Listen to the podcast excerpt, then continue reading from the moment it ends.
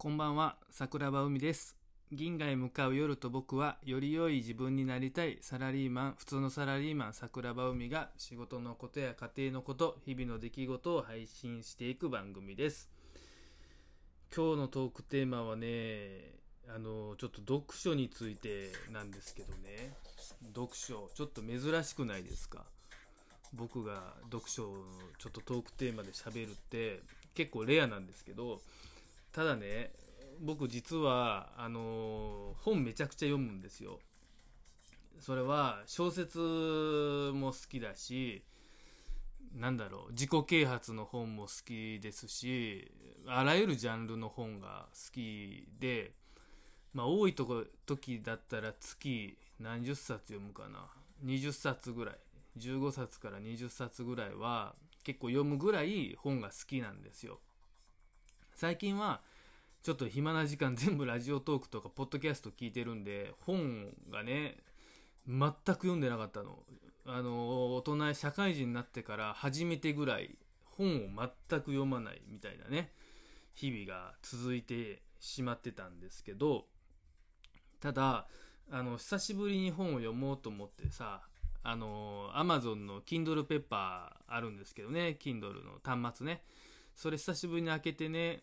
で何読もうかなと思って最近あそうそう。池袋ウエストゲートパークの最新の文庫が出たってあの書いてたからまあ本当にそんなんちょっとええなと思って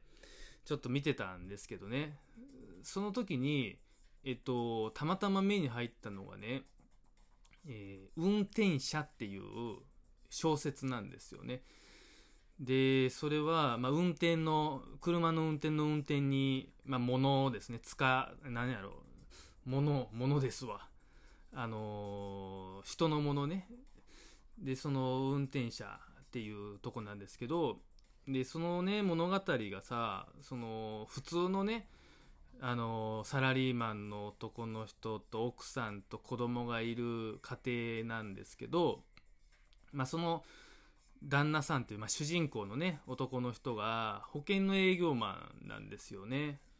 で要はあの何て言うんでしょう保険ってさ契約してもらってその契約してもらったお客さんの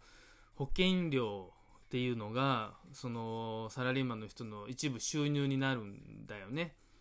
でねただ一気にね20人ぐらい解約されてもともと成績がそんなに良くない主人公だったので奥さんと子供と旅行行く計画があったのがどうしてもそんなお金払えないよみたいな話になっちゃったりとか一番のこのストーリーの展開としてはね単純にその人運が悪いっていうような話なんです。何をやっても運が悪い。どうせ自分はダメなんだっていうサラリーマンのこうよくあるね、うん、テイストが描かれててである時に1台のタクシーがその人の前に来たんですね。であのーまあとりあえずはその娘が不登校になっちゃっててその参観のなんで来ないの？っていう奥さんの電話があってですねそこに急いで行かないといけないっていうとこにそのタクシーが来てその主人公はそのタクシーに乗ってでもの不思議なことにねそのタクシーの運転手は何も言わずに娘のその学校まで連れて行ってくれる。でもっと言うとその主人公の保険会社の話であったり家庭の事情がなぜかそのタクシー運転手は全て把握してる。すごくなんだろうあれですよね。ドラマである世にも奇妙な物語。まさしくああいうちょっとテイストも入ってるんですけど。でそこでね、まあ、運転手さんがすごくまあ不思議な人なわけですよね。主人公からするとなんでこいつ全部俺のこと知ってんのみたいな。で運運が悪いっていうような話なんですけど。でその運転者っていうねその小説のタイトルなんですけど。要は運は転ずると。いうことなんですよね。運転運が転ずる変わっていく。でそれがどうやったら運が変わっていくかっていうところを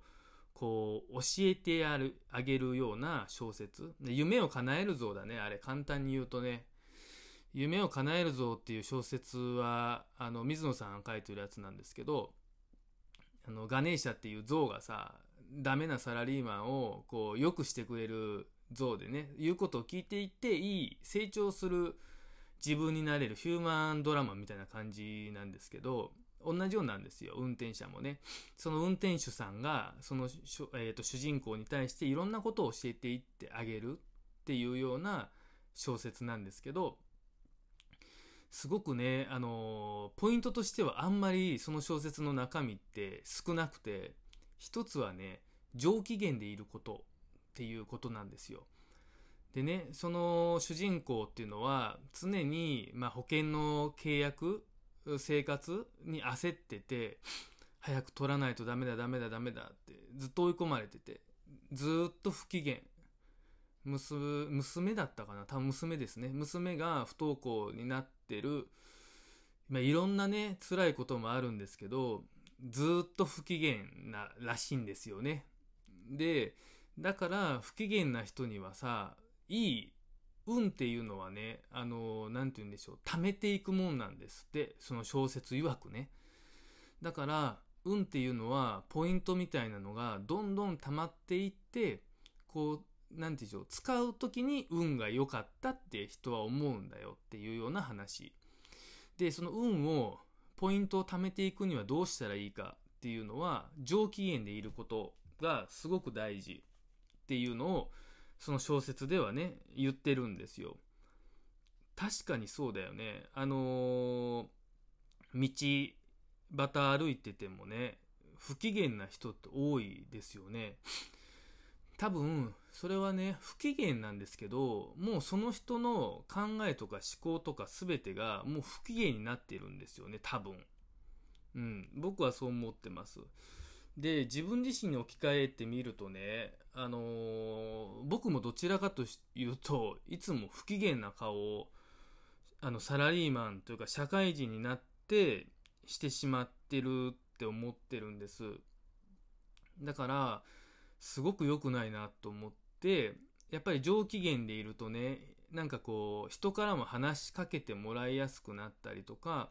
要はね、運がこう排出できるポイントがある程度溜まった時も運を使うじゃないですか。その運を使うアンテナがね、不機嫌だったら感じれないんですって。上機嫌だったらそのアンテナをビンビン感じることができる。だから結果としてポイントを使えて運が良かったっていう事実が起きるっていうような、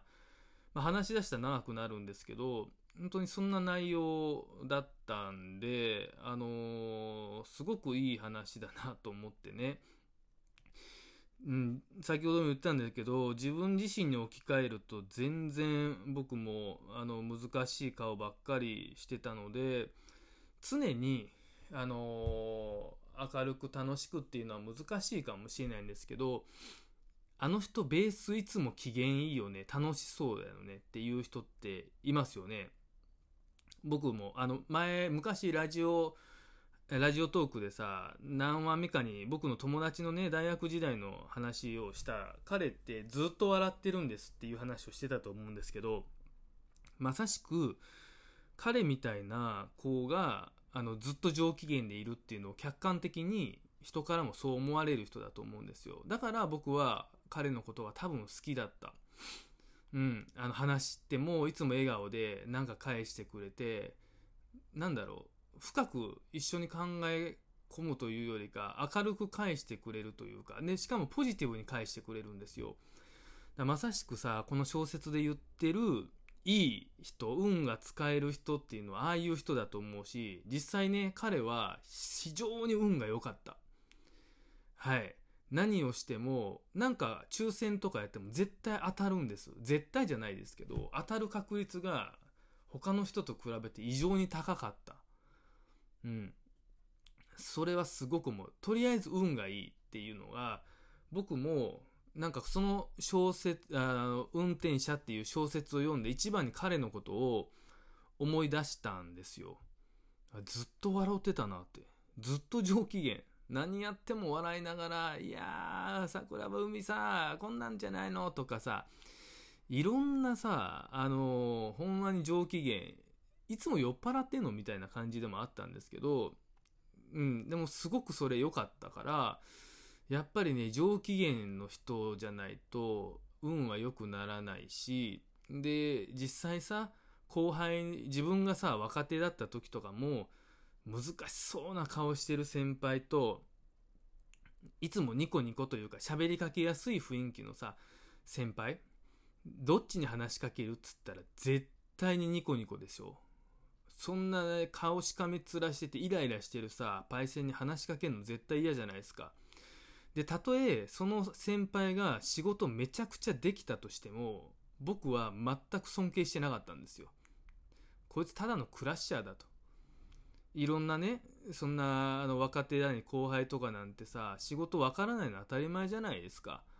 でも、あんな表情してたら、誰も教えてくれ、あの、教えてくれって言えないし、その、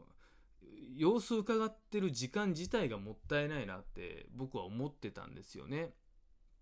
だから、